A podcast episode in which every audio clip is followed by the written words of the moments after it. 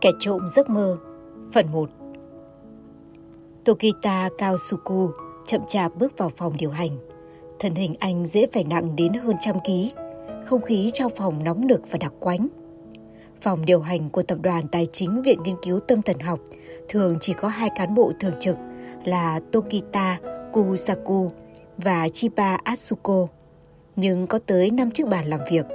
Bàn của hai người được đặt trong góc cạnh cửa sổ Phòng điều hành ngay sát phòng nhân viên.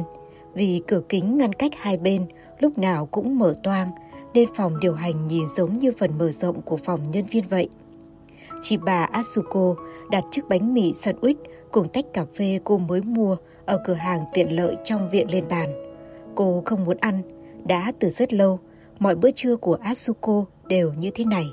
Thực ra, cũng có nhà ăn chung để bệnh nhân và nhân viên trong viện dùng bữa. Nhưng thức ăn thường dở đến không thể nuốt nổi. Vì chẳng có cảm giác thèm ăn nên Asuko không phải lo lắng về chuyện tăng cân. Cô luôn giữ được vẻ ngoài xinh đẹp cần thiết để sẵn sàng tiếp nhận phỏng vấn với đài truyền hình bất cứ lúc nào. Thế nên có thể coi đó là một điều may mắn. Nhưng đáng tiếc thay, ngoài việc sử dụng sắc đẹp vì mục đích trị liệu cho bệnh nhân, cô chẳng mảy may quan tâm gì tới diện mạo của bản thân cũng như đài truyền hình. Đang có tin đồn bệnh tâm thần phân liệt có khả năng lây nhiễm nên mọi người hoảng hốt lắm. Tokita nói, đặt thân hình độ sộ của mình vào chỗ ngồi bên cạnh Atsuko. Một chuyên viên trong viện đã nhiễm chứng hoang tưởng. Giờ ai cũng sợ không dám đụng đến máy quét và máy chiếu nữa. Phiền thật nhỉ, bản thân Atsuko chẳng nhớ đã trải nghiệm chuyện đó bao nhiêu lần. Từ xưa đến nay, ai ai cũng biết các chuyên viên tâm lý đều sợ bị nhiễm bệnh tâm thần phân liệt. Thậm chí còn có người bao hoa rằng bệnh có thể lây qua màng nhầy như mụn rộp. Từ khi những máy móc trị liệu tâm thần tân tiến như máy quét và máy chiếu được đưa vào sử dụng, nỗi lo ngại đó càng lúc càng trở nên có căn cứ hơn. Chỉ những chuyên viên không muốn thấu hiểu bệnh nhân hay có xu hướng thích đổi thừa mới hay lo lắng thế. Mà đúng ra, trải qua chuyện đó, họ mới có cơ hội tự chữa trị cho bản thân trên cương vị một nhà tâm thần học chứ. Đổ thừa ở đây nghĩa là khi không thể kết nối với bệnh nhân, bác sĩ trị liệu thường đổ lỗi cho những bất ổn về tâm lý mà bệnh nhân đang gặp phải. Đó chính là cơ sở của việc chẩn đoán bệnh tâm thần phân liệt 20 năm trước. Trời ơi, lại như bàng xào cà rốt với gà trên kiểu Yuan nữa à? Tokita mở nắp hộp cơm bento mẹ làm cho, bĩu đôi môi dày phàn nàn với vẻ bất mãn. Anh sống cùng mẹ trong căn hộ dành cho chuyên viên của viện. Mất cả hứng ăn Asuko ngó vào hộp bento cỡ bự của Tokita, cảm giác thèm ăn bắt đầu trỗi dậy. Chắc chắn là cơm hộp rong biển đây rồi.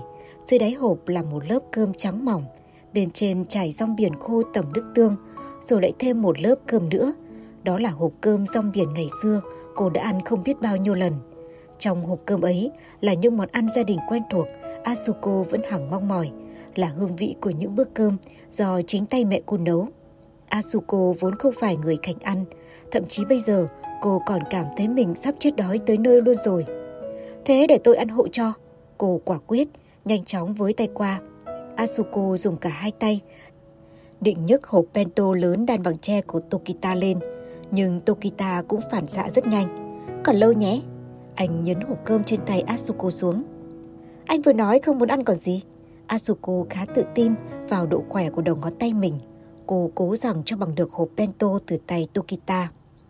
Ngoài hộp cơm này ra, trong viện không còn gì có thể thỏa mãn nổi cái giả dày của Tokita, nên anh cũng hừng hực quyết tâm. Đã bảo bỏ tay ra cơ mà. Ôi, cha cha, viện trưởng Shima Torataru đứng trước hai người họ, mặt nhăn lại. Hai ứng cử viên số 1 cho giải Nobel sinh lý học và y khoa lại đi tranh nhau hộp cơm thế này ư? Ông dầu dĩ.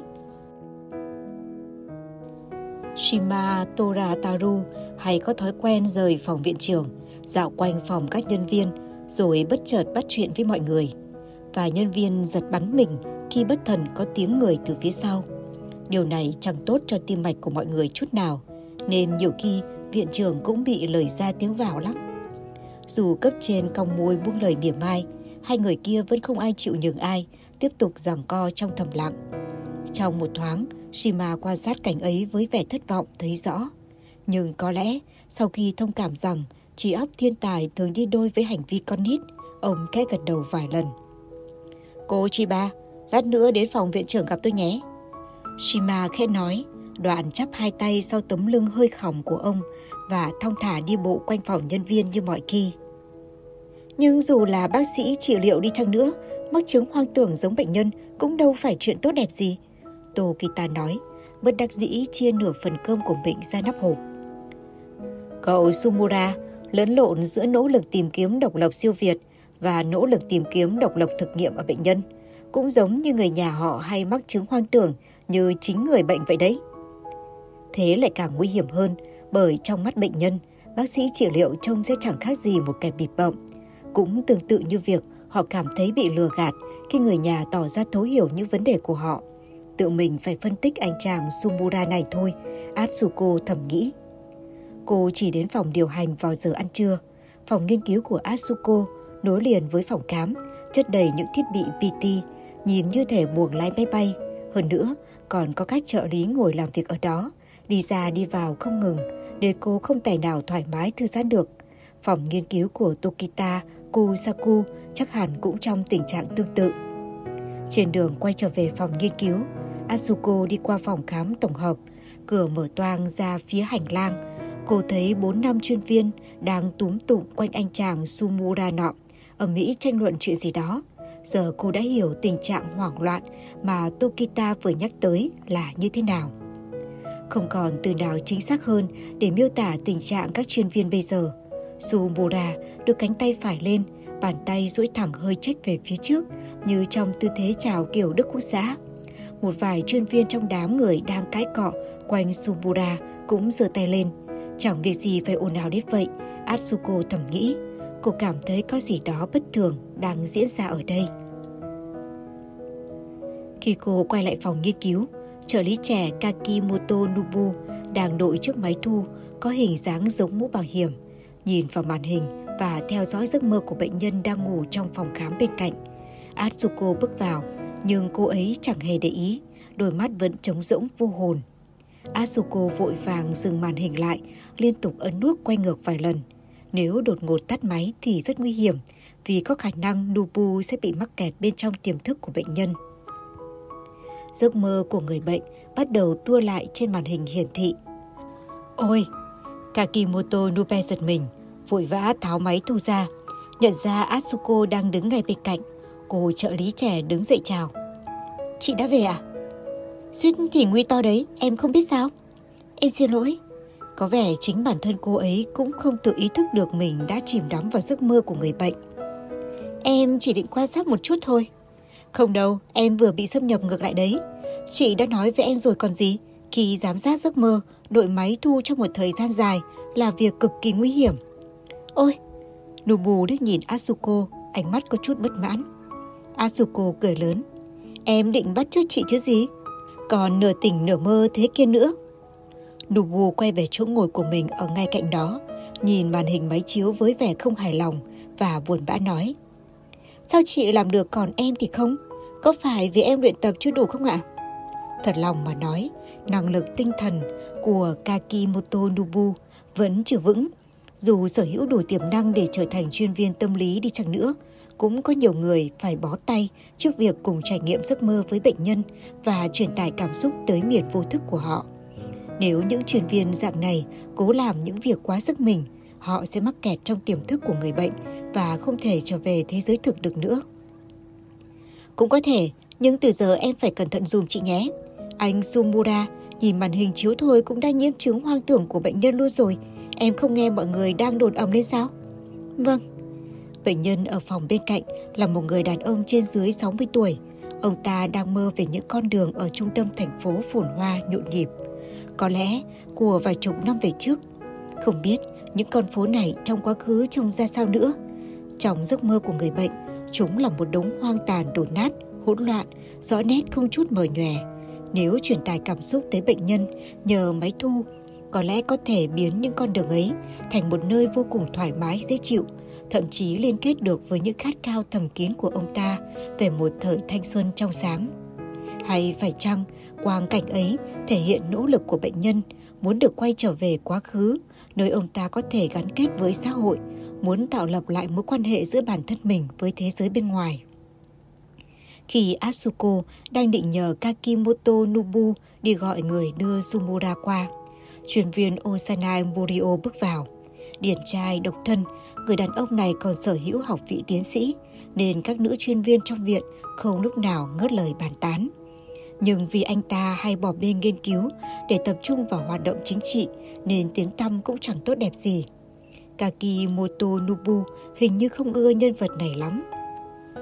Tiến sĩ Chiba, về chuyện của Sumura, chẳng hay cô có nghĩ vấn đề không phải ở anh ấy mà ở máy chiếu không? Đương nhiên, Sumura phải chịu trách nhiệm cho việc đó. Nếu anh ấy không đụng vào máy chiếu thì sự việc đâu đến nông nỗi này. À, hẳn rồi. Ý cô là có những chuyên viên tâm lý dù sử dụng máy chiếu sai cách cũng không bị ảnh hưởng gì đúng không? Ô Sanai gật gù mỉm cười, ra vẻ ta đây đã biết tổng, cô sẽ phản biện như thế. Anh đã biết vậy còn hỏi làm gì? Nubu nói như muốn nhổ vào mặt Osanai. Cô có lòng tin gần như tuyệt đối vào Asuko. Asuko không muốn hạ mình tham gia vào cuộc tranh luận vô bổ này. Cô thản nhiên đáp. Mong anh đừng quên nguyên tắc nghiên cứu cơ bản của viện. Vận dụng tối đa các thiết bị PT. Nguyên tắc đó tôi đã thuộc nòng lòng rồi. Thực ra, tôi muốn nói với cô về hiệu quả từ việc quan sát những hình ảnh phản chiếu tiềm thức của các bệnh nhân tâm thần phân liệt cơ. Anh ta lờ Nubudi bắt chước Asuko chậm rãi nhả từng lời. Bệnh nhân tâm thần phân liệt không hề cố che đậy tiềm thức của mình như bệnh nhân mắc chứng rối loạn lo âu. Không những thế, họ còn nói lên tiềm thức của mình và hành xử dưới sự điều khiển của nó. Cô không thấy việc nhìn vào tiềm thức của những người như thế là vô ích hay sao? Nhưng tiềm thức đó là của bệnh nhân tâm thần phân liệt, thế nên chúng ta mới phải nghiên cứu cách họ liên kết. Còn gì? Đúng như anh nói đấy, người bệnh chỉ phát ngôn theo đúng tiềm thức của bản thân họ thôi.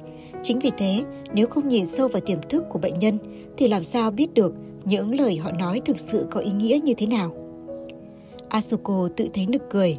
Osanai đã nói xong những điều muốn nói. Mỉm cười nhìn ra cửa sổ, như thể chẳng buồn nghe ý kiến của Asuko.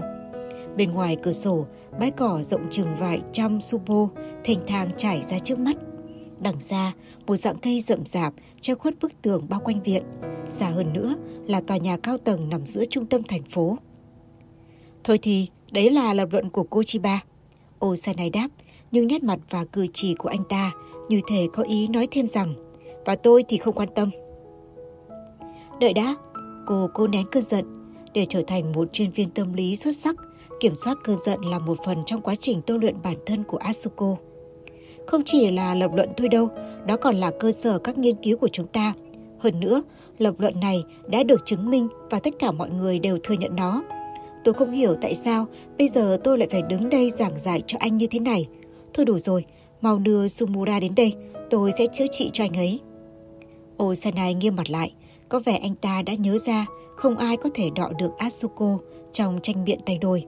Không không, việc nhỏ nhặt này đâu cần phiền tới cô Chiba. Tôi và Hashimoto sẽ chữa cho Sumura, chỗ bạn bè với nhau cả mà. Osanai nhanh chóng rời khỏi phòng. Asuko bắt đầu nghi ngờ chính anh ta là người đã phao tin đồn bệnh tâm thần phân liệt có thể lây nhiễm chứ chẳng phải ai khác. Nhưng cô vẫn không hiểu ý đồ của Osanai là gì khi đến tận đây để nói này nói nọ, trong khi bản thân anh ta thừa biết hoàn toàn có thể tránh được những nguy hiểm tiềm tàng trong việc sử dụng máy chiếu. Chỉ chữa thôi thì đâu giải quyết được gì, Asuko lẩm bẩm. Phải tự mình phân tích thật kỹ anh chàng Sumura này mới được. Người đó hình như sợ chị Shiba trực tiếp trị liệu phân tâm cho Sumura hay sao ấy? Kakimoto Nobu nói. Shima Torataru rời trước bàn làm việc trong phòng viện trưởng. Mời Asuko ngồi xuống chiếc ghế bành trong khu vực tiếp khách, còn ông gần như ngả hẳn người trên chiếc ghế sofa phía bên phải Asuko. Với vị trí ngồi như thế, đầu của viện trưởng Shima hơi trách bên dưới mặt Asuko một chút. Chỉ cần ngước mắt là ông có thể nhìn ngắm gương mặt kiểu diễm của cô. Shima Torataru không hề cố gắng che giấu sự ngưỡng mộ của bản thân dành cho nữ bác học trẻ tuổi. Cậu Osanai vừa đến tìm cô đúng không? Ồ, anh ta cũng tới đây nữa sao? Asuko thầm nghĩ, Chắc Osanai đã đến tìm viện trưởng trước khi tới gặp cô. Cậu ta nói rằng không thể có chuyện tất cả mọi chuyên viên trong viện đều phải nghe theo những lý luận của cô Chiba và giúp cô nhận giải Nobel. Viện trưởng Shima khẽ cười. Osanai đến để nói chuyện về Sumurai đúng không ạ? Chắc anh ta phải trình bày dài dòng về những nghi ngờ của anh ta về thiết bị PT lắm đấy nhỉ? Dù phản đối đi chăng nữa thì vẫn có bệnh nhân đang được trước hỏi nhờ các thiết bị máy móc đó. Biết làm sao được bây giờ? Shima Torataru khẽ trong mày. Thực tế, đã có nửa số bệnh nhân tới được giai đoạn hồi phục. Từ trước đến nay, làm gì có cơ sở nào dám mơ đến chuyện nửa số bệnh nhân tâm thần phân liệt hồi phục đâu chứ? Phải không, tiến sĩ Chiba? Chính thực tế này đã chứng minh những lý luận của cô hoàn toàn chính xác. Thiết bị PT chủ yếu do tiến sĩ Tokita phát triển. Tôi chỉ là người sử dụng chúng thôi.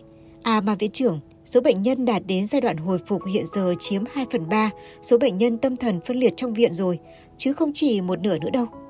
À, đúng là vậy. Quả thực rất tuyệt vời. Mặt viện trưởng bỗng hơi nhăn lại.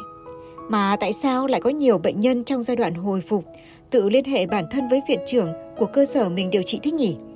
Có vài người bệnh bắt chước tôi, trông gớm ghiếc lắm. Nhìn cảnh ấy quả thực làm người ta sờn cả gai ốc, cô chị bà ạ. Đó là giai đoạn đất sét của bệnh nhân. Trong thời kỳ này, họ rất dễ uốn nắn và chịu ảnh hưởng bởi người khác. Asuko cười lớn, tức là họ chỉ đang muốn có được ý thức độc lập siêu việt. Thường bác sĩ và y tá hay bị bệnh nhân bắt chước lắm. Shima Torataru mê mẩn ngắm nhìn nụ cười của Atsuko, như thể bị hấp hồn mà anh mới định thần lại được. Ông hỏi Atsuko, nét mặt có chút bồn chồn lo lắng. Cậu Osanai không nói gì khó nghe với cô đấy chứ? Asuko bình thản nói dối. Không đâu ạ. Cậu ta có nói gì đó về ảnh hưởng từ việc sử dụng các thiết bị PT, nhưng toàn thuật ngữ chuyên môn khó nhằn thôi. Tôi mới bảo cậu ta đi tìm cô Chiba mà thảo luận vấn đề đó. Quan trọng là cậu ta có dám trực tiếp tới gặp cô hay không. Chẳng ngờ tôi vừa dứt lời, cậu ta đã vội vã đi ngay, nên tôi cứ nghĩ Osanai sẽ hấp tấp nói những điều không phải với cô. Dù sao, tôi đã là chuyên viên tâm lý lớp trước, không thể nào theo kịp những học thuyết lý luận mới mẻ ngày nay, nên bất đắc dĩ phải trả lời cậu ta như vậy. Không có vấn đề gì đâu, chỉ bà Asuko đưa mắt nhìn quanh văn phòng viện trưởng của một viện nghiên cứu đang được cả thế giới chú ý tới. Mọi thứ vô cùng tối giản nhưng vẫn mang vẻ trang nhã. Căn phòng được thiết kế theo phong cách cổ điển, giản dị và rộng rãi. Giá sách kê kín ba bức tường, chất đầy những công trình nghiên cứu tâm thần học cổ điển, còn có cả sách bản gốc của Rae Ferlin. Nhưng tuyệt nhiên không có cuốn nào được xuất bản gần đây. Có lẽ để thay đổi các đầu sách một chút chăng? Asuko lo biết đâu khách đến thăm nhìn vào lại có ấn tượng không tốt. Anh Osanai hình như đang toan tính điều gì đó. Viện trưởng nên cẩn thận. Cô lo lắng cho vị trí của người lãnh đạo tốt tính hiền lành. Tất nhiên, một mình Osanai cũng chẳng làm được gì. Có ai đó đang giật dây từ phía sau và muốn dồn tôi vào cái bẫy thất bại. Ý cô là viện phó ư? Shima xoay người trên ghế với vẻ bứt rứt bồn chồn. Có lẽ ông cảm thấy bị động chạm khi Asuko đề cập tới vấn đề lục đục nội bộ chăng. Dù gì, Shima Torataro cũng là chủ tịch của tổ chức đã sáng lập ra viện nghiên cứu. Có tin đồn Inui đang nhắm vào ghế chủ tịch thì phải. Đó không đơn thuần chỉ là lời đồn. Chắc hẳn Shima cũng đang nghe chuyện Inui họp bàn với các giám đốc khác và hiện giờ đang lén lút lên kế hoạch gì đó. Nhưng có vẻ như ông không hề có động thái nào cả. Tokita Kusaku lúc nào cũng toàn tâm toàn ý cho việc nghiên cứu. Người lo lắng bất an chỉ có Asuko mà thôi. Trong viện nghiên cứu, nơi vô số kẻ rình rập này, Tokita và cô có thể chuyên tâm công tác được như bây giờ là nhờ có viện trưởng Shima. Hơn nữa, Asuko cũng dành rất nhiều thiện cảm cho ông. Thôi nào, tôi đâu có gọi cô tới đây để bàn luận mấy chuyện vật vãnh thế này. Hiểu lầm biểu cảm trên gương mặt Asuko, Shima vội vàng ngồi thẳng dậy. Nhưng đó đâu phải chuyện vặt vãnh. Asuko ngước lên nhìn, tâm trạng pha chút lẫn ngạc nhiên. Khi ánh mắt hai người chạm nhau, trong một thoáng Shima ngập ngừng lo lắng, như thể không biết nên mở lời thế nào cho phải. Có vẻ là chuyện khó nói ra. Cuối cùng, Shima đứng dậy và tiến về phía bàn làm việc. Asuko khẽ mỉm cười, chỉ những lúc không biết phải thuyết phục thế nào để đối phương chấp thuận viện trưởng Shima rụt rè mới ngồi sau chiếc bàn lớn đầy quyền uy trong văn phòng để nói ra những điều cần nói. Tôi rất hiểu nghiên cứu của cô Shiba hiện giờ đã tới giai đoạn nước rút. Dù vậy mong cô thông cảm giúp tôi. Việc tôi sắp nhờ cô, tuy vô lý và ngớ ngẩn, nhưng tôi đã chăn trở suy nghĩ về nó cả trăm ngàn lần rồi. Shima miết những đầu ngón tay gầy chưa xương lên mặt bàn. Tôi muốn giao công việc lần này cho Barika. Ô, Asuko thở dài chán nản. Mấy giây trước, cô còn tự lên quyết tâm. Dù viện trưởng Shima có nói gì đi chăng nữa, cô cũng sẽ cố gắng hết sức mình để giúp ông. Vậy mà, nguyện vọng ông vừa thốt ra, nhẹ nhàng như một trò đùa. Nhưng đối với Asuko là một việc hoàn toàn bất khả thi. Barika đã giải nghệ từ lâu rồi. Ờ, tôi biết chứ, biết rõ là đằng khác. Cô ấy đã ngừng làm việc từ khoảng 5 năm, à không, 6 năm về trước đúng không nhỉ? Nhưng lần này, bất chấp tất cả tôi vẫn muốn Barika tái xuất. Bệnh nhân này là một nhân vật quyền cao chức trọng, không thể gửi anh ta tới một cơ sở trị liệu tâm thần bất kỳ được. Gần đây cũng không ít ông to bà lớn đi phân tích tâm thần, có ai để ý gì đâu. Nhưng nhân vật này đang ở trong thế bí, xung quanh có rất nhiều kẻ chỉ mong anh ta thất bại, mà có lẽ đó cũng là một nguyên do dẫn tới chứng rối loạn lo âu. Người này là bạn thân của tôi từ thời cấp 3 cho đến khi lên đại học, tên là Noza Tatsuo, năm nay 54 tuổi, không giấu gì cô, đến tận bây giờ anh ta vẫn là người bạn tôi trân trọng nhất. Noza đang là giám đốc của một hãng ô tô, hiện giờ đang tiến hành dự án phát triển một loại phương tiện hoàn toàn không gây hại cho môi trường. Có rất nhiều người, cả trong lẫn ngoài công ty, phản đối dự án này. Thế nên, hiện giờ không những nhân viên trong hãng mà cả chính phủ đều theo sát nhất cử nhất động của anh ta. Nếu giờ tin Noza mắc chứng rối loạn thần kinh dò dỉ ra ngoài, người ta sẽ nghi ngờ tính năng của chiếc xe mà bản thân anh ta còn không trực tiếp thiết kế, công ty cũng sẽ bị ảnh hưởng rất nặng nề. Tất nhiên Noza cũng không phải tay mơ trong ngành kinh doanh nên chắc đây không phải lần đầu anh ta rơi vào tình cảnh này. Tôi nghĩ căn nguyên gây ra bệnh tình của anh ta hẳn là một điều gì đó khác. Vâng, tôi cũng cho là vậy. Bạn thân của viện trưởng Shima bằng tuổi với ông hiện tại đang phát triển xe hơi tuyệt đối thân thiện với môi trường. Những thông tin đó chẳng biết tự lúc nào đã khơi lên trong Asuko một sự tò mò thích thú nhất định dành cho người đàn ông tên Noza này. Sự chống đối từ các đối thủ xung quanh có lẽ đã gây không ít phiền hà cho Noza. Nhưng những rắc rối đó cũng chỉ có thể làm ông ấy suy nhược thần kinh, chứ không đủ để phát bệnh rối loạn lo âu được. Tôi cũng chẩn đoán như thế. Biết Asuko đã bắt đầu có hứng thú, Shima thật thà ngay lập tức tươi tỉnh hẳn lên. Vậy nên nhất định phải trị liệu cho Noza bằng phân tâm học, mà việc đó tôi vốn không giỏi giang gì.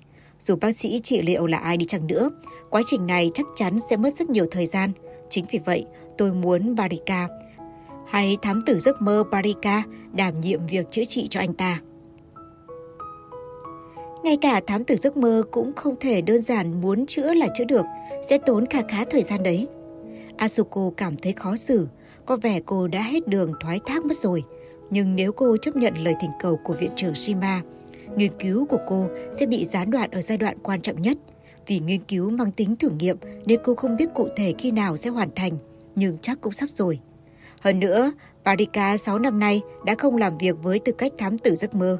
Cô ấy cũng không còn trẻ trung như xưa nữa. Dù bây giờ sử dụng các thiết bị PT đã không còn là điều cấm kỵ, nhưng cách trị liệu này vẫn còn nhiều rủi ro. Tôi không chắc liệu cô ấy có làm được không. Viện trưởng Shima đương nhiên nhận thức rõ điều này, thế nên ông chẳng nói thêm lời nào, chỉ lặng lẽ nhìn Asuko với đôi mắt hơi ướt và đợi những mâu thuẫn nội tâm trong cô qua đi. Nếu đã vậy, viện trưởng hãy nghe yêu cầu này của tôi trước nhé. Nghe Asuko nói vậy, Shima liền ngồi thẳng người lại, sắc mặt vui tươi hẳn lên. Được chứ, chỉ cần cô đồng ý điều trị cho Noza, có gì xin cô cứ nói. Shima không kiếm cớ thoái thác với những lời kiểu như miễn tôi có đủ khả năng, ông vốn là người rất đỗi ngay thẳng thật thà. Thế thì tôi mong viện trưởng thừa nhận bản thân mình cũng đang trong thế bí, không khác gì người bạn Noza Tatsuo của ông. Shima Torataru ngỡ ngàng nhìn Asuko, bối rối không hiểu cô đang nói gì. Đầu tiên, viện trưởng hãy thử nói chuyện với từng người một trong hội đồng quản trị. Thời gian này, viện trưởng đã quá bận rộn với công việc mà bỏ qua các vị ấy. Thứ hai, xin viện trưởng hãy sớm tổ chức một cuộc họp hội đồng quản trị. Chủ đề cuộc họp có thể nghĩ sau, nhưng trước hết hãy cứ định ngày đi ạ. Được rồi. Tuy chưa hết ngạc nhiên, Shima vẫn gật đầu chấp thuận lời đề nghị của Asuko. Việc đó tôi có thể làm được. Quả nhiên, viện trưởng còn quá xem nhẹ tình hình. Asuko thở dài, có phần chán nản trước phản ứng của ông. Thế viện trưởng muốn gặp Barika ở đâu ạ? À? Shima hí hoái ghi địa chỉ vào mảnh giấy nhớ bằng chiếc bút loại ngòi to nhất, hớn hở nói. Ở Roppongi có một quán bar bài trí kiểu cổ điển tên Radio Club. Chỉ có cánh đàn ông mới hay tới đó thôi. Quán này rất hợp với những người thích kín đáo riêng tư như tôi và Noza. Giờ tôi sẽ gọi điện cho anh ta. Cô báo Barika đi gặp Noza tối nay luôn nhé. Muộn một chút có được không? Để thám tử giấc mơ tái xuất, Asuko còn cả đống việc phải thu xếp. Noza chắc cũng thích vậy hơn. Vậy 11 giờ đêm nay nhé. Rồi, 11 giờ. Shima viết lên hai mẩu giấy nhớ và đưa một tờ cho Asuko. Sau đó ông mở ngăn kéo bàn làm việc, chia ra một chiếc túi đựng hồ sơ chứa vài tài liệu cần thiết. Đây là các tài liệu về Noza, bao gồm hồ sơ bệnh án do tôi tự tổng hợp nữa. À, cô Chiba này, Shima gọi với theo khi Asuko chuẩn bị ra khỏi phòng. Ông nhấc điện thoại lên và bấm số văn phòng của Noza. Tôi ghen tị với Noza đấy, được gặp cả Barika ngày nào. 8 năm trước, khi Shima Torataru mới nhậm chức chủ tịch hội đồng quản trị và lên làm viện trưởng, chính Barika đã chữa trị chứng rối loạn lo âu cho ông. Để giảm thiểu tắc nghẽn giao thông quanh khu vực Jinka, luật đô thị mới đã được ban hành, cho phép các hàng quán mở cửa muộn, lượng khách khứa bị mời ra ngoài khi đêm vẫn chưa về khuya đã dần ít đi. Robongi bây giờ yên tĩnh hơn trước nhiều. Đồ ăn, dịch vụ giải trí đắt đỏ cũng khiến người trẻ e rè không dám tới khu vực này nữa. Radio Club nằm ở tầng hầm của một tòa nhà 37 tầng, tọa lạc ngay chính giữa một tổ hợp những công trình kiến trúc chọc trời. Radio Club có giá thuê mặt bằng cao cắt cổ, nhưng hầu như lúc nào cũng vắng, thậm chí còn chẳng có hệ thống hội viên. Tuy vậy, khách ở đây luôn là những gương mặt quen thuộc, nhìn vào cứ ngỡ họ là hội viên dù không có hệ thống chính thức nào cả. Chưa đến 11 giờ, Noza Tatsuo đã tới đây, yên vị trên chiếc ghế có lưng tựa dài, bên trong một buồng biệt lập. Các căn buồng khác xếp thành một hàng, đối diện là quầy pha chế. Thế nhưng, buồng Noza đang ngồi cũng cách xa cả quầy pha chế, tựa như một căn phòng riêng lọt thỏm trong quán. Radio Club bây giờ chỉ có một người khách duy nhất là Noza. Chàng nhân viên tên Jinai đứng sau quầy lau ly rượu thỉnh thoảng liếc nhìn vị khách nọ. Khi ánh mắt họ giao nhau, anh mỉm cười và khẽ cúi đầu. Bồi bàn duy nhất trong quán, cô gà Phương Phi béo tốt đứng bên cạnh cửa, im lìm không nhúc nhích, chìm đắm trong những suy tư riêng của bản thân. Đối tượng khách khứa của quán có lẽ cũng được định hình bởi sự chuyên nghiệp của bộ đôi phục vụ này. Bản nhạc PS I Love You, sự cũ dịu dặt vang lên. Nô gia được giảm giá thức uống nên theo gợi ý của Ginai, ông nhâm nhi một ly có pha thêm đá. Đó là một loại whisky thượng hạng đã được ủ tới 27 năm. Nô già uống rượu trong lúc chờ đợi Barika. Shima đã giải thích rằng nữ truyền viên tâm lý nọ có biệt danh kỳ lạ như thế là bởi vào thời việc sử dụng các thiết bị PT cho mục đích trị liệu vẫn còn bị cấm. Cô ta đã dùng cái tên đó rồi. Thậm chí ông còn hết lời ca tụng sự quyến rũ chết người của cô nàng Barika này nữa chứ. Nô không lo lắng gì trước viễn cảnh được chữa trị bằng thiết bị PT. Dù không mấy tín nhiệm kỹ thuật công nghệ của khoa học thời hiện đại, ông tin tưởng tuyệt đối vào Shima Torataru với tư cách là một bác sĩ trị liệu tâm lý. Nói thẳng ra, Nô gia chẳng còn biết trông cậy vào đâu. Và lại, Viện trưởng Viện Nghiên cứu Tâm thần học Shima Torataru là một cái tên rất quyền lực trong giới tâm thần học Nhật Bản. Uống nhiều không tốt, rượu ngon, nên Noza đã định gọi ly thứ hai nhưng dừng lại kịp thời.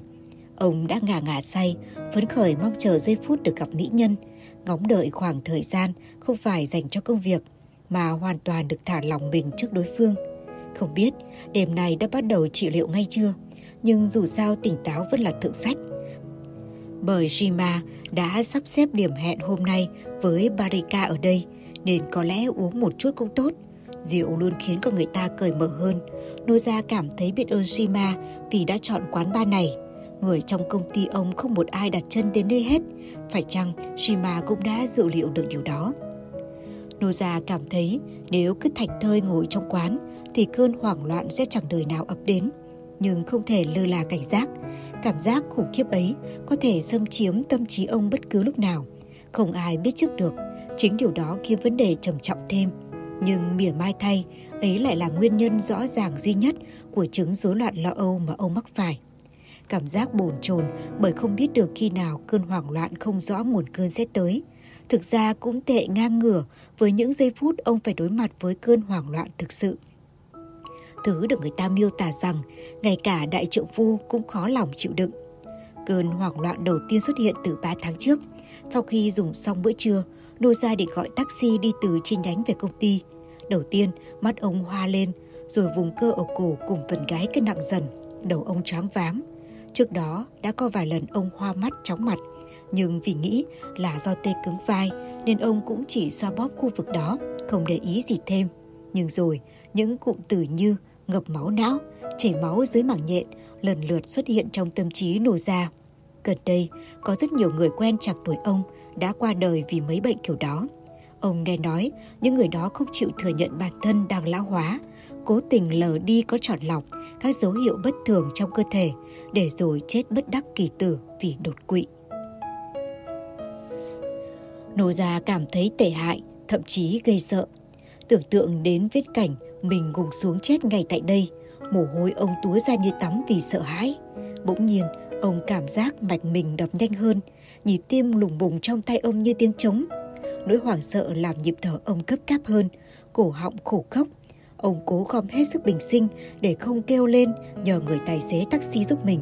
Trái lại, còn cứng cả chân tay, gắng gượng không bật ra tiếng kêu để che giấu cơn hoảng loạn. Đến bản thân ông sau này nghĩ lại cũng phải tự phục mình. Nhưng khi đã kiềm chế được cơn hoảng loạn này rồi, ông lại lo lắng. Không biết đợt tiếp theo sẽ đến lúc nào. Có thể coi ông gặp may khi cơn hoảng loạn đầu tiên ập đến khi ông đang ngồi trên taxi. Nhưng lỡ như lần sau khi đang ở công ty mà chuyện tương tự xảy ra thì sao? Chỉ nội viễn cảnh ấy thôi cũng đủ dấy lên trong lòng nô ra một nỗi lo mới. Phải có đối sách gì đó ngay lập tức. Và trong lúc ông vẫn đang chăn trở, chưa biết nên làm gì, nỗi lo sợ của ông đã trở thành hiện thực. Cơn hoảng loạn thứ hai xảy đến ngay trong công ty. May mắn thay, lúc đó Noza đang ở trong văn phòng trưởng ban phụ trách phát triển dự án. Vốn là phòng làm việc dành riêng cho ông. Thế nhưng, trong lúc chống chọi với cơn hoảng loạn, ông bị giằng xé giữa mong muốn gọi người đến giúp và hy vọng không ai nhìn thấy bản thân ông bây giờ. Khi ấy, chuông điện thoại không reo, cũng chẳng ai bước vào phòng. Nhưng giả như có, Noza chắc chắn sẽ chẳng quan tâm đối phương là ai mà cầu xin sự giúp đỡ. Nỗi sợ cái chết trong ông đã lớn đến mức có thể sẵn sàng gạt đi mọi e ngại trong lòng. Dù tự nhận thức được rằng các bệnh nhân mắc bệnh về thần kinh hay tâm lý không nên đọc tài liệu liên quan tới bệnh tình của mình, Nô già vẫn cứ mua nhiều đầu sách về chủ đề này. Hàng đêm, khi vợ và con trai đã ngủ say, ông lặng lẽ tự mình ngồi nghiền ngẫm. Cuối cùng, ông cũng chỉ hiểu được các triệu chứng mình gặp phải phản ứng với chứng rối loạn lo âu, nhưng không cách nào tìm hiểu được nguyên nhân hay có khả năng tự trị liệu cho bản thân. Nổ ra biết trong nhiều trường hợp, thuốc an thần có tác dụng rất tích cực. Ông thừa nhận mình cần bác sĩ để được kê đơn, nhưng không hiểu vì cớ gì ông không nhớ ra người bạn Rima Tora Taru của mình, cứ băn khoăn ngập ngừng mãi vì sợ thiên hạ biết chuyện ông đi bác sĩ trị liệu tâm lý. Nhưng rồi, có lần nhờ một tài liệu nọ, ông tìm hiểu được chứng rối loạn lo âu có thể làm giảm suy nhận thức, từ đó dẫn đến các bệnh trầm trọng hơn như tâm thần phân liệt. Từ dạo đó, Nô Gia hạ quyết tâm đi khám bác sĩ. Sau khi nghiền ngẫm tới lui để tìm một bác sĩ có thể giữ bí mật và cơ sở y tế sẽ không tiết lộ cho ai biết chuyện ông tới khám. Cuối cùng, Nô Gia cũng nhớ ra người bạn thân trí cốt mà đến tận bây giờ ông vẫn gặp gỡ vài lần trong năm. Người có thể giữ kín những bí mật kiểu này hơn bất kỳ ai khác. Thật ra, việc phần lớn mọi người trên thế gian này có thể sống thoải mái mới là hiện tượng bí ẩn cần giải thích đấy. Khi Shima lắng nghe câu chuyện của ông và cởi xòa, Noza bỗng cảm thấy sự thanh thản, lan tỏa từ sâu trong tâm trí, đồng thời thấm thía niềm hạnh phúc vì có được một người bạn tốt đến vậy. Thế nhưng, Shima lại có chút e rè bởi hình như ông đã đánh giá hơi cao sự mạnh mẽ cũng như trí tuệ của Noza. Ông nhấn mạnh rằng chứng rối loạn lo âu có thể được chữa trị bằng cách chuyển hóa bệnh này thành trải nghiệm chủ quan, dựa vào bản lĩnh của người bệnh. Chứng rối loạn lo âu của Noza chắc chắn sẽ tự khỏi. Hơn nữa, sau khi đọc một cuốn sách, Noza nhận ra nguyên nhân phát bệnh liên quan tới những vấn đề về mặt tâm lý phát sinh trong độ tuổi trung niên. Nói cách khác, ông cảm giác chuyện này khác với một khi con người đột nhiên trở thành một người cha, hay khi một nhân viên được lên chức quản lý và phải đảm nhiệm nhiều phần việc hơn. Hoặc khi một người cảm thấy mình không theo kịp thời đại bởi những phát minh công nghệ tiên tiến. Tất cả những vấn đề đó chắc chắn đều đã được giải quyết xong xuôi từ 10-20 năm về trước. Và lại, kể cả trong lĩnh vực giao thiệp với người khác, trong quá khứ đã có nhiều lần nô gia vượt qua cửa ải này. Nếu so những việc đó với những vấn đề mà hiện giờ Noza đang gặp phải, hẳn ông có thể tự mình giải quyết nó dễ dàng nhờ vào những kinh nghiệm sống mình tích lũy được. Sau cuộc gặp gỡ với Shima Tora Taru, Noza bắt đầu lén trộn thuốc được kê đơn với vitamin để uống. Thời gian tiếp theo, ông không thấy bệnh tái phát nữa, nhưng sau khi tạm ngưng dùng thuốc khoảng 2 ngày, cơn hoảng loạn thứ ba đã ập đến dữ dội khi ông đang trên đường về nhà vào một buổi đêm khuya khoắt. Lần này, Noza không kiềm chế nổi, phải nhờ tài xế taxi chạy ngay tới bệnh viện cấp cứu gần đó. Nhưng xe vừa tới nơi thì bệnh có dấu hiệu dịu lại. Noza thay đổi điểm đến, trực tiếp tới nhà riêng của Shima. Shima dường như cũng biết bệnh tình của bạn mình có căn nguyên sâu xa gì đó. Ông hứa sẽ lập tức lên kế hoạch điều trị. Sau khoảng một tuần, đêm nay Shima đã sắp xếp cho Noza một cuộc gặp với chuyên viên tâm lý có cái tên rất cổ tích, Parika, người được chính Shima chứng nhận là thám tử giấc mơ kỳ cựu nhất. Tầm 11 giờ 5 hay 6 phút gì đó, bản nhạc đã phát truyền bài. Cánh cửa to bản bằng gỗ sồi nặng nề mở ra. Một cô gái dáng vẻ chẳng ăn nhập gì với nơi này bước vào quán. Cô mặc một chiếc áo phông đỏ và quần jeans. Cô gà chào khách với vẻ thăm dò. Cô gái nói gì đó với anh ta. Cô gà hơi giật mình khi biết cô nàng nhỏ bé này là vị khách Noza đang chờ. Bản thân Noza cũng thấy bất ngờ, còn Jinai chỉ tròn mắt nhìn. Cô gái được dẫn tới trước mặt Noza, Tatsuo, hơi nghiêng đầu một chút và tự giới thiệu. Tôi là Barika. Noza Tatsuo ngây người ra từ nãy đến giờ, hấp tấp đứng dậy. Ồ, ra là cô đây sao? Anh là anh Noza phải không ạ? À? Vâng, là tôi đây. Đô gia càng lúc càng sừng sốt bởi vẻ mảnh mai yếu đuối của cô gái trước mặt, chỉ vào chiếc sofa đối diện chỗ ngồi của ông. Mời cô. Cô gái mang biệt danh Barika, có tàn nhang lấm tấm nơi khóe mắt, gương mặt dễ thương ưa nhìn, vô cùng thu hút. Dưới ánh đèn dịu dịu, nô gia có thể thấy màu da hơi xám nắng của Barika. Cô hơi cựa quậy trên ghế, hình như cũng cảm giác nơi này không phải dành cho mình. Nô gia tự hỏi, không biết con trai ông và cô gái này ai lớn tuổi hơn. Đoạn ông bắt chuyện với Barika, người vẫn đang giáo giác nhìn quanh quán. Xin thưa lỗi, không biết tôi có thể gọi cô đây là... Barika là được rồi. Cô gái đáp có phần cụt lùn. Chắc cô cố tình nói như thế để Noza có thể dùng biệt hiệu Barika mà không thấy ngượng miệng. Noza nhẹ nhàng nhắc lại tên cô gái. Barika, vậy cô muốn uống gì không? Cho tôi giống như của anh đi. Noza gật đầu với cô ga, người túc trực cạnh bàn từ lúc nãy.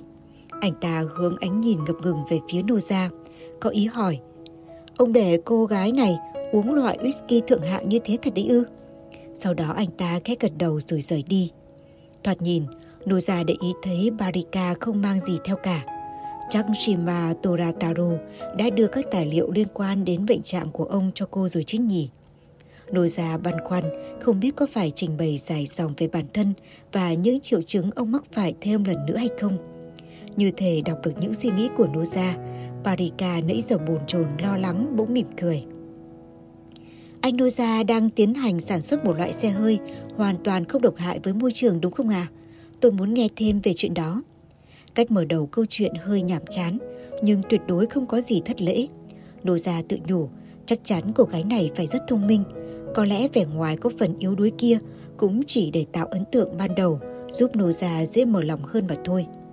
Thực ra bấy lâu nay vẫn có loại xe sử dụng nhiên liệu cực kỳ thân thiện với môi trường. Nô gia thả lòng người, bắt đầu giải thích như thể đang giảng bài cho học trò của mình. Và lại dường như Barika cũng muốn như vậy. Nhưng rõ ràng trong khí ga được thải ra vẫn chứa nitrogen, oxy và carbon để loại bỏ hoàn toàn những thành phần độc hại ấy. Bây giờ chúng tôi đang triển khai sản xuất một loạt phương tiện mới, hoàn toàn không gây hại gì cả. Nói triển khai vậy thôi, thực ra sản phẩm đã hoàn thiện rồi. Vậy ra chiếc xe không còn ở giai đoạn chế tác nữa. Bây giờ bên công ty anh đang tiến hành sản xuất nó như một mặt hàng tiêu thụ đúng không? Chắc hẳn có nhiều người phản đối chuyện này lắm. Đúng như cô nói đấy, đối thủ cạnh tranh trong ngành tất nhiên không chấp nhận. Người trong công ty cũng đố kỵ hiểm khích nhiều. Nô gia khét cười. Thực ra vấn đề đó tôi đã chuẩn bị tâm lý ngay từ đầu rồi. Ông thêm vào như thể muốn gạt đi nghi ngờ của đối phương về chuyện bệnh của ông từ đó mà ra. Vất vả cho anh quá.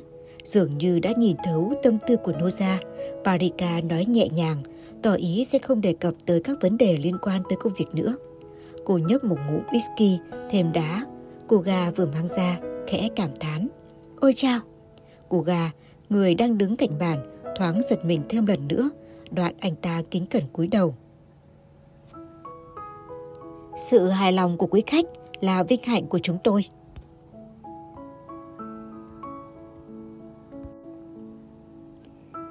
Nhìn vào kiểu tóc và trang phục của Barika, ai cũng chỉ thấy một cô nàng giản đơn không có gì nổi bật. Nhưng sau khi trò chuyện, lại thấy sự thông minh khôn khéo, toát ra từ ánh sáng lấp lánh trong đôi mắt và những lời nói của cô. Không biết tôi uống thêm ly nữa có được không? Nghe Nô ra hỏi vậy, Barika liền đáp. Vâng, xin anh cứ tự nhiên. Nhưng ngay sau đó gương mặt cô lại mang biểu hiện của một bác sĩ tâm lý. À, nhưng đây là ly thứ mấy rồi? À, ly thứ hai.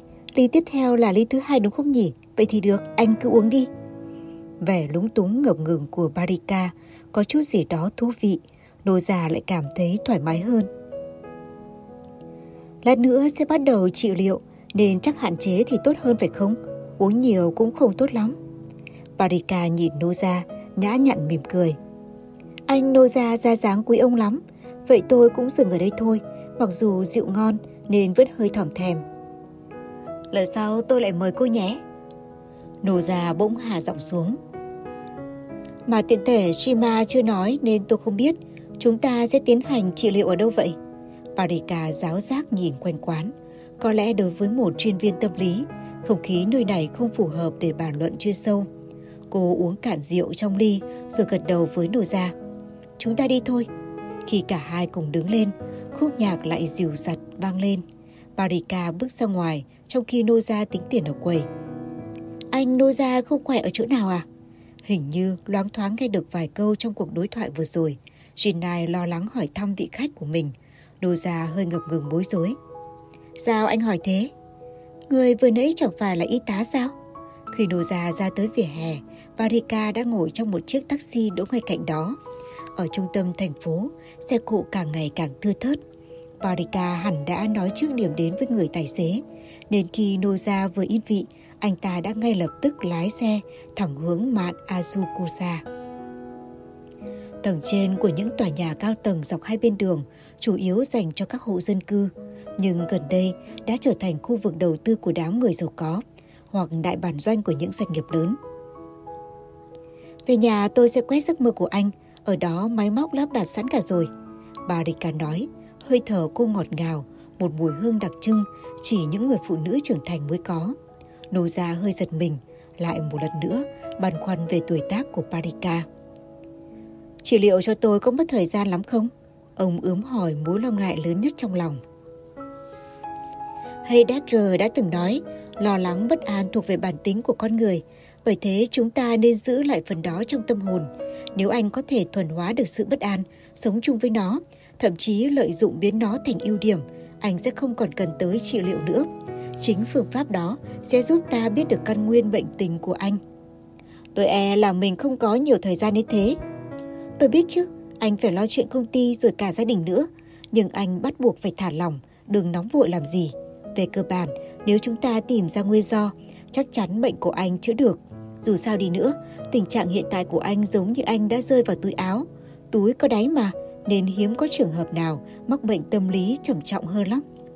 Nô già nhẹ nhõm hẳn, có vẻ chứng rối loạn lo âu của ông sẽ không chuyển sang tâm thần phân liệt.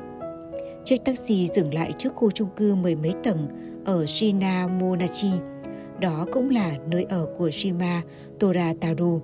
Hình như tất cả cán bộ chủ chốt của Viện Nghiên cứu Tâm thần học đều sống ở đây. Nhà ở của những chuyên viên chiếm vài tầng trong khu nhà. Thế có nghĩa cô Barika này là một trong những thành viên cốt cán trong hội đồng quản trị của viện. Bởi lẽ các căn hộ này, người ngoài bỏ tiền túi ra cũng không thể mua được. Tuy vậy, Noza không hề hối hận gì về thân thế của cô khi tiến vào tiền sảnh rộng đến choáng ngợp. Chỉ lặng lẽ đi theo Barika về phía thang máy. Shima Torataru đã cảnh báo trước rằng chuyện hỏi danh xưng thật của Barika là điều tối kỵ. Thế nhưng, Noza ngay sau đó đã biết được họ của cô. Trước lối vào căn hộ trên tầng 16, tọa lạc ở phía đông của tòa nhà, ông có thể thấy tấm bảng tên bằng vàng khắc dòng chữ 1604 Chiba nằm ngang, được viết bằng kiểu chữ Gothic. Căn hộ của Barika rộng đến mức chỉ nhìn qua cũng đoán được ngay chủ nhân nơi này phải là người nắm nhiều quyền hành trọng trách trong tay. Phòng khách được trang trí với những món đồ nội thất xa hoa. Có 8 tấm kính ngăn cách căn phòng với ban công bên ngoài. Đứng bên cửa kính phóng tầm mắt ra xa, có thể thấy khung cảnh về đêm của Shinjuku. Cô Barika, đây chắc phải là VIP rồi. Nô già cảm thán, nhưng Barika chẳng ngồi theo. Ngoài phòng bếp ra, căn phòng này là nơi duy nhất cô có thể thoải mái thư giãn những khi không ngủ. Barika màu chóng dẫn Noza vào phòng khám tối om nằm trong góc căn hộ. Ngoài một chiếc giường dành riêng cho bệnh nhân, còn có một chiếc giường khác và tủ đựng quần áo có vẻ như thuộc quyền sở hữu của Barika. Rất nhiều máy móc thiết bị BT xếp thành hàng bên cạnh chiếc giường giản dị dành cho bệnh nhân. Hai ba màn hình phản chiếu một biểu đồ bất động. Trong phòng không có bất cứ chiếc cửa sổ nào. Anh không mắc chứng sợ không gian hẹp đúng không?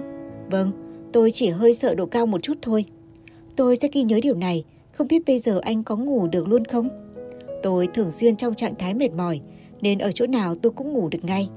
Noza Tatsuo hơi bối rối trước tình huống và bầu không khí có chút lạ lùng này. Nhưng không biết có ngủ được không khi một tiểu thư khả ái như cô Barika đây nhìn tôi như thế. Nói anh thả lỏng người chắc cũng vô ích nhỉ. Thôi, trước hết anh cứ thử ngủ đi đã. Nô già đưa chiếc áo khoác vừa cởi cho Barika. Giờ để ý, nô già mới thấy cô gái này cao gần bằng ông. Barika cầm chiếc áo treo lên móc rồi cất vào tủ đựng quần áo. Nô gia lần lượt đưa cho cô cả vạt rồi đến áo sơ mi. Với tác phong nhanh nhẹn và thái độ chuyên nghiệp như một nữ y tá thực thụ, Barika sắp xếp y phục của nô gia đâu ra đấy. Chính nhờ vậy mà khi cởi quần dài ra, ông cũng không cảm thấy có gì ngượng ngập. Anh nô gia sành điệu ghê, quần áo anh mặc toàn đồ cao cấp. Mãi đến khi nô gia nằm ngay ngắn trên giường, chỉ với áo trong và quần cộc trên người, Barika mới mỉm cười nói. Khi ngủ lúc nào anh cũng vậy hết à? Tôi ghét pyjama lắm, tại người hay ra mồ hôi trộm. Đồ già trả lời. Lúc nào lên giường cũng gần như trần như nhộng. Nếu như thế dễ ngủ hơn thì anh cứ cởi áo ba lỗ và quần đùi ra đi, mặc mỗi đồ lót thôi cũng được. Thôi thôi không cần đâu. Đồ già cười, thò chân vào tấm chăn trắng muốt mát lạnh trải trên giường.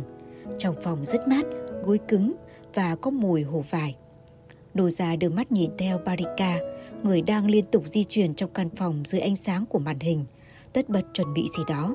Ông cảm giác ngờ ngợ, tựa hồ trước kia đã từng có một trải nghiệm tương tự như thế này. Tiếng nhạc dường như vọng ra từ một kênh truyền hình cáp, là bản giấc ngủ trưa của thiên sứ của Ramu.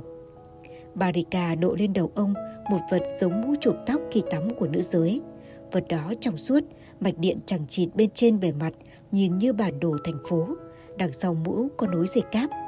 Nổ già đã tưởng tượng Parika sẽ sử dụng một thiết bị nhìn như chiếc mũ bảo hiểm cứng ngắc để quét giấc mơ. Nên khi nhìn thấy chiếc mũ trùm đầu kia, ông nhẹ nhõm hẳn.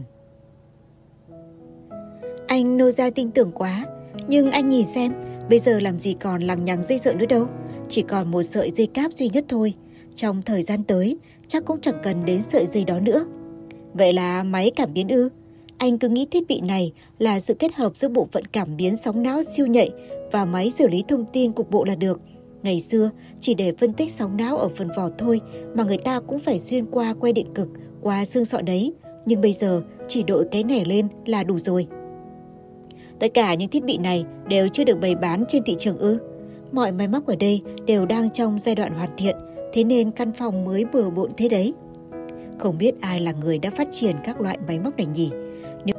Nếu, không phải Barika, chắc hẳn người đã tới căn phòng này và lắp đặt các thiết bị kia phải là một nhân vật đình đám, ứng cử viên cho giải Nobel của Viện Nghiên cứu Tâm thần học. Nhưng liệu người đó có tới một nơi riêng tư thế này mà lắp đặt máy móc không? Nô già gắng gượng chống lại nỗi bất an bỗng chốc ập đến. Nó nhẹ bẫng như buông lời mỉa mai. Kỹ thuật tiên tiến nhất hiện giờ ấy nhỉ? Đúng đấy. Barika nói như thể đó là chuyện hiển nhiên, không có gì phải bàn cãi thêm. Nô gia cảm thấy dịu lại đôi chút và ngả đầu xuống gối. Nếu chiếc mũ chỉ có thế này thì chắc tôi ngủ ngon thôi. Tôi cũng nghĩ thế, vừa nãy mới uống rượu nên tôi mong anh có thể ngủ mà không cần dùng đến thuật thôi miên hay thuốc ngủ. Barika nhẹ nhàng ngồi xuống trên chiếc ghế bên cạnh giường nô gia và gợi chuyện với ông. Anh có hay mơ không? Toàn mơ thấy mấy thứ gì hậm quái đản thôi. Mơ nhiều mới tốt, người hay mơ đầu óc thường thông tuệ hơn. Người thú vị mới mơ những giấc mơ thú vị. Kẻ nhàm chán thì giấc mộng cũng nhàm chán nốt. Tôi đang trông chờ xem giấc mơ của anh Noza sẽ như thế nào đây. Cô có vẻ hay đi vào giấc mơ của bệnh nhân nhỉ? Hôm nay mới là buổi đầu tiên nên tôi sẽ không làm thế đâu. Tôi vẫn chưa quen với giấc mơ của anh. Và lại chúng ta gặp nhau chưa lâu. Nếu tôi xuất hiện trong giấc mơ của anh Noza chẳng phải hơi kỳ cục ư? Cách trị liệu này có vẻ vui nhỉ? Bệnh anh nhẹ nên mới nói vậy được thôi. Chứ nhiều người họ còn ghét cả thám tử giấc mơ nữa ấy. Thôi, tôi có lẽ không nên ở đây nữa. Anh nô ra ở một mình dễ ngủ hơn đúng không? Đúng là như vậy, nhưng tôi muốn nói chuyện với cô lâu thêm một chút nữa. Vì cảm giác Parika lớn tuổi hơn vẻ ngoài của mình, bây giờ Noza lại muốn được cô dỗ dành chiều chuộng. Parika mỉm cười và đứng dậy. Không được đâu, anh phải ngủ đi. Với lại tôi cũng đói rồi, phải vào bếp lấy gì ăn đây. Có lẽ chỉ nói vậy để dục Noza ngủ nhanh hơn. Parika bước ra khỏi phòng. Quả nhiên không hổ danh, bác sĩ trị liệu tâm lý xuất sắc nhất. Noza Tatsuo thầm nghĩ, chỉ nói chuyện thôi đã đủ làm đối phương yên lòng. Thái độ ấy, biểu hiện ấy, làm cho người mới gặp lần đầu cũng cảm giác như cô gái này là họ hàng thân thích. Cách nói chuyện của cô rất khéo léo, khiến đối phương có thể mở lòng nói bất cứ chuyện gì. Nhưng không như các cô gái trẻ hiện đại, Varika tuyệt đối không nói câu nào khiến người khác phải phật ý. Dù trẻ trung xinh đẹp, ở cô gái này vẫn toát ra vẻ hiền hậu như người mẹ. Chính điều đó khiến đàn ông phần nào bớt hứng thú với cô trên tư cách một người phụ nữ. Hơn nữa còn khiến đối phương rất đỗi yên tâm. Nô ra thở dài đầy thỏa mãn. Chắc chắn không có chuyện ông sẽ bị lên cơn hoảng loạn ngay ở đây đâu. Vài lần trong tháng, Nô ra về nhà vào lúc 4 hay 5 giờ sáng. Vợ ông từ trước đến nay vốn quá bận rộn với chuyện dạy dỗ hai đứa con trai, chưa một lần tỏ ra quan tâm tới việc chồng mình trở về muộn như thế. Nô ra biết rõ, kể cả mình đi đến tận 7 giờ sáng mới về, chắc vợ ông cũng chẳng mảy may lo lắng gì. Bởi lẽ hơn ai hết, vợ ông hiểu rõ với bản chất của Nô gia, ông sẽ không bao giờ ngoại tình. Ông hồi tưởng lại lời Barika nói, bởi anh bệnh nhẹ thôi, có lẽ là từ góc nhìn của bác sĩ tâm lý, bệnh của Nô chẳng nhầm nhỏ gì. Nhưng đối với bản thân ông, bây giờ là thời điểm vô cùng quan trọng. Không thể chỉ vì bệnh nhẹ, không ảnh hưởng tới công việc ở công ty mà bình tĩnh cho qua được. Nhất định phải giấu kín, không thể để các đối thủ biết được bí mật này. Tới khi chúng biết, Nô đã phải hoàn toàn hồi phục rồi. Dạo trước, cứ nghĩ đến đối thủ trong ngoài công ty, ông lại không ngủ được. Còn hiện tại, khi đã quá quen với việc cạnh tranh đấu đá, Nô Gia ung dung lên chiến lược tác chiến thôi. Nhưng chính bởi hoạt động não quá nhiều mà gần đây ông thường xuyên ngủ gật. Nô Gia dần thấm mệt.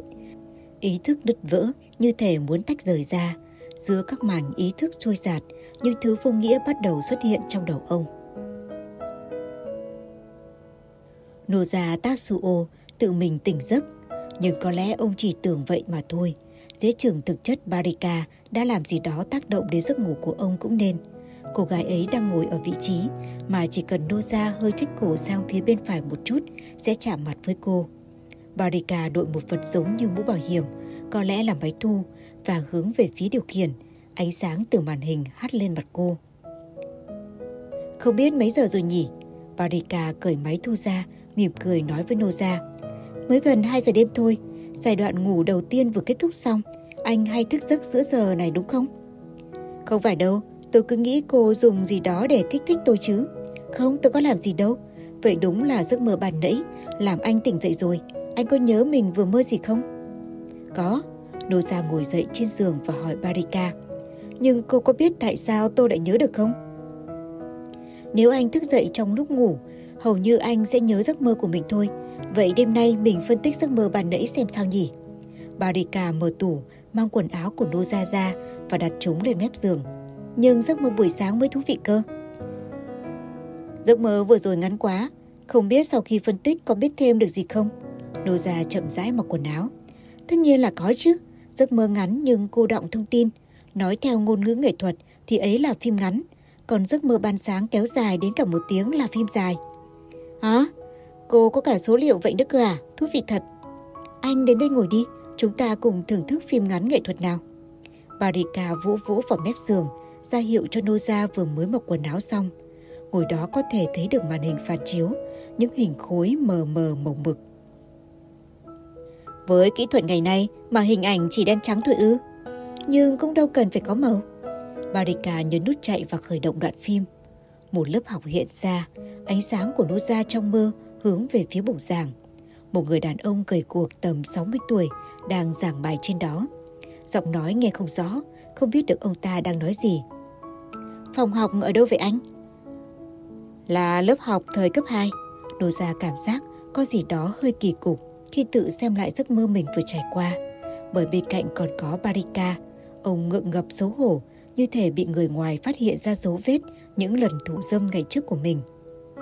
Nhưng không hiểu sao khi đang mơ, tôi cứ tưởng đây là công ty, chứ chẳng phải lớp học thời cấp 2. Không biết tại sao nhỉ, người đang nói ở đây là ai thế? Varika dừng màn hình lại. Đúng rồi, chắc do có ông ta nên tôi mới nghĩ đây là công ty. Người này là Suken Nobu, thành viên hội đồng quản trị công ty tôi. Quan hệ giữa hai người không được tốt ư? Ừ thì có thể coi là kình địch. Ông ta lo sợ việc tôi thăng tiến trong công ty. Ngoài ra cũng kèn ăn tức với thành công của loại xe hoàn toàn không gây hại cho môi trường. Bởi sản phẩm vẫn trong giai đoạn hoàn thiện, ông ta đang bắt tay với Bộ trưởng Bộ Công nghiệp và Thương mại để cản trở quá trình sản xuất. Tại sao ông ta lại làm thế? Vì ghế giám đốc nhiệm kỳ sau đấy, chuyện đó còn lâu mới đến. Nhưng chính thế nên ông ta e ngại tuổi tác của tôi. Tôi trẻ hơn ông ta những gần 10 tuổi mà. Sao lại sợ chuyện đó? Chắc lo mình sẽ chết sớm hơn hay già yếu rồi bị ép nghỉ hưu. Mấy chuyện kiểu thế. Màn hình lại chuyển động. Sukenobu vừa nói vừa viết lên bảng đen. Nào là Basho rồi lố lên miền Oku. Trên bảng còn ghi dòng chữ lớn khách lữ hành Bách Đại. Chắc là giờ học quốc ngữ nhỉ? Cổ văn, ngày xưa tôi tệ khoản này. Tiết nào cũng bị giáo viên trêu.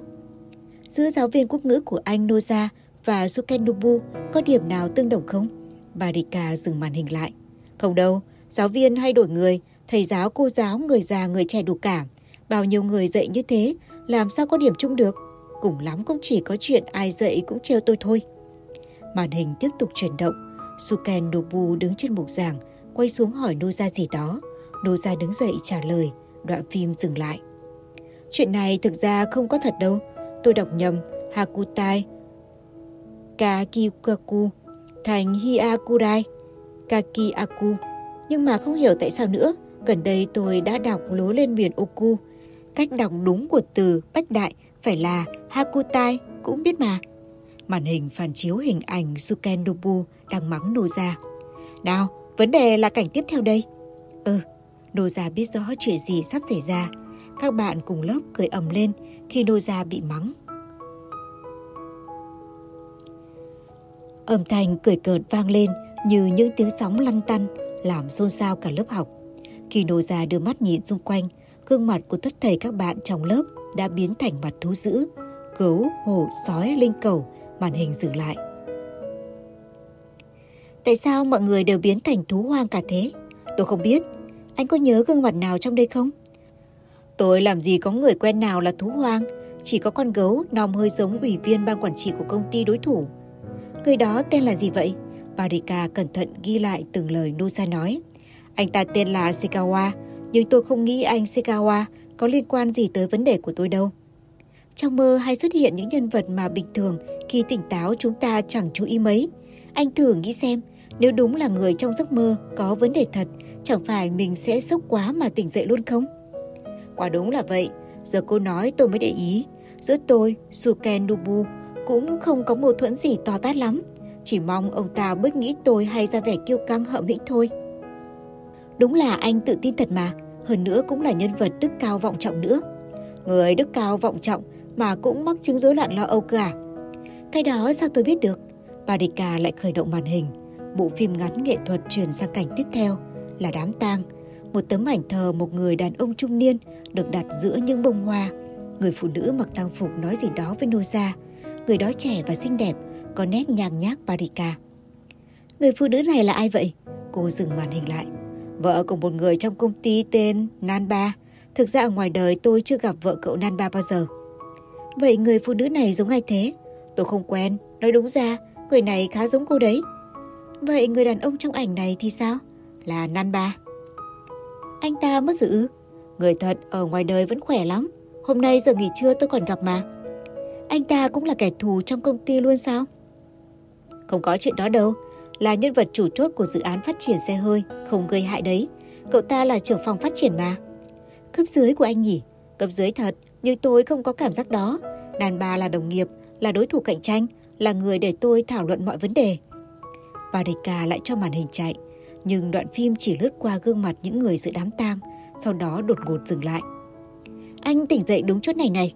À, sau khi Nan Ba chết, nhìn người đến viếng, anh thấy tất cả mọi thứ đều thật quá bị sốc nên mới giật mình thức giấc. Sau đó Barika tua lại giấc mơ ngắn vừa rồi thêm hai lần nữa. Để tôi pha cà phê rồi chúng ta cùng uống ngoài phòng khách nhé. Cô đứng dậy, bộ dạng hơi uể oải. Nô già không phản đối. Khi trở lại phòng khách, ông phóng tầm mắt ra ngoài tấm kính lớn, nhìn bao quát khung cảnh Shinjuku khi đêm về. Đã hơn 2 giờ đêm, nhưng phố phường vẫn không mất đi vẻ náo nhiệt hào nhoáng. Vẫn còn nhiều tàn vương của buổi ngày nhỉ? Barika nói và đặt tách cà phê xuống mặt bàn. Tàn vương là tàn dư trong nhận thức có liên kết với những sự kiện xảy ra trong ngày. Là chuyện của công ty hay Suke Nobu và Naban phải không? Barika rót vào tách của Noza theo kiểu các nhà khoa học rót chất lỏng từ bình thí nghiệm. Anh Noza có nói ngày trước hay bị giáo viên quốc ngữ trêu chọc nhỉ? Đúng là vậy. Anh nói thế đến hai lần, như bình thường người ta không nói bị trêu chọc đâu đúng không? Cô nói phải, thông thường nên nói bị mắng mới đúng. Tôi nghĩ vô hình chung bản thân đã liên tưởng tới cách Sukenobu đối xử với mình ở công ty. Anh từng bị Sukenobu cười chê rồi à? Nô già cầm tách cà phê trên tay và gật đầu. Giờ cô nói vậy, tôi không cảm thấy ông ta đụng chạm đến tôi bao giờ. Nói đúng ra, đối với Sukenobu phải dùng từ cạnh tranh mới đúng. Chất lỏng ấm nóng, màu hộ phách đi thẳng qua tâm vị, thẩm thấu vào lồng ngực ông. Cà phê ngon thật đấy. Barika vẫn nâng niu tách cà phê trên tay, lặng lẽ nhìn cảnh vật chìm trong màn đêm, dường như đang nghĩ gì lung lắm. Tôi có thể phát biểu ý kiến với tư cách một kẻ nghiệp dư không? Anh cứ tự nhiên. Bản thân biết câu trả lời đúng, nhưng lại nói với giáo viên một kiểu khác. Việc này cũng tương tự như khi tôi lên kế hoạch tác chiến với Sukenobu. Tất cả chỉ nhằm mục đích cho đối phương thấy sơ hở của mình. Vậy nên quả thực đúng là còn sót lại tàn vương của buổi ngày. Nhưng có lẽ giấc mơ cũng phần nào thể hiện cảm nhận của tôi. Thủ nhìn Sukenobu trên phương diện một kẻ yếu thế hơn mình. Thật vậy sao? Parika gật đầu cười, tỏ ra hứng thú trước lời bình luận của Noza. Nếu anh còn suy nghĩ gì thì cứ nói tiếp đi. Tôi không biết tại sao Nanba lại chết. Và lại, tại sao trong mơ tôi lại gặp vợ của Nanba, dù chưa gặp cô ấy lần nào. Dung gọi người phụ nữ lạ xuất hiện trong giấc mơ của nam giới là Anima. Nghĩa là gì thế? Bản chất Anima là phần nữ tính ẩn tàng trong tiềm thức của người nam, còn người đàn ông xuất hiện trong giấc mơ của phụ nữ được gọi là Animus. Nhưng trông người đó có nét giống cô mà. Lần đầu tiên, Barika đỏ mặt trong buổi tối hôm đó. Cô nói giọng hơi có chút bực bội. Anh mới gặp tôi chưa lâu, đơn giản chỉ là ấn tượng ban đầu với tôi tình cờ trùng hợp lẫn vào anima thôi, không có cơ sở thuyết phục như tàn vương của buổi ngày đâu. Ngẫm lại mới thấy, nô gia bình thản trao đổi ánh nhìn với Barika. Nếu anima chính là bản thân tôi, là hình ảnh người phụ nữ được lý tưởng hóa bên trong tôi, không lẽ giấc mơ ban nãy đã phản chiếu nỗi sợ hãi mất đi nan ba của tôi ở tâm thế một người đàn bà ư? Ở công ty, vị trí của nan ba như thế nào? Nhiều người không ưa cậu ta, lúc nào cũng đơn độc một mình, bản chất là con người của tính toán và kỹ thuật, nhưng cậu ta cũng hơi nghệ sĩ, cứng đầu và không biết lắng nghe người khác. Đàn bà không thể hiểu nổi các chiến thuật, thỉnh thoảng còn xung đột ý kiến với cả tôi nữa. Anh Noza có bao giờ cảm thấy muốn che chở cho Nan Ba chưa? Thực ra bây giờ tôi chẳng biết làm sao với cậu ta cả. Dù đối với tôi, Nan Ba là một người rất quan trọng. Trần nhận ra dáng vẻ mệt mỏi của Barika, Noza nói. Muộn quá rồi, tôi rông dài mãi thế này có sao không? Cảm ơn anh, tôi xin lỗi. Nói thật sáng mai tôi phải dậy sớm, giờ cũng còn việc phải làm cho xong. Vậy đêm nay tới đây thôi. Noza lập tức đứng lên. Tôi rất mong tới buổi trị liệu tiếp theo. Tôi sẽ liên lạc sau. Này Barika, Noza nói khi sắp sửa ra về. Phần phía sau của giấc mơ đêm nay có lẽ phân tích xong rồi nhỉ? Nan ba nhiều kẻ thù nên phải để ý đến cậu ta nhiều hơn. Barika mở to mắt và cười. Dung có lẽ sẽ lý giải theo cách đó, nhưng tôi nghĩ chứng rối loạn lo âu của anh Noza có căn nguyên từ những ngày anh còn học cấp 2 cơ. Để ủng hộ kênh, quý vị có thể để lại bình luận cũng như chia sẻ hoặc có thể ủng hộ tài chính trực tiếp về các địa chỉ đã được ghi ở phần mô tả.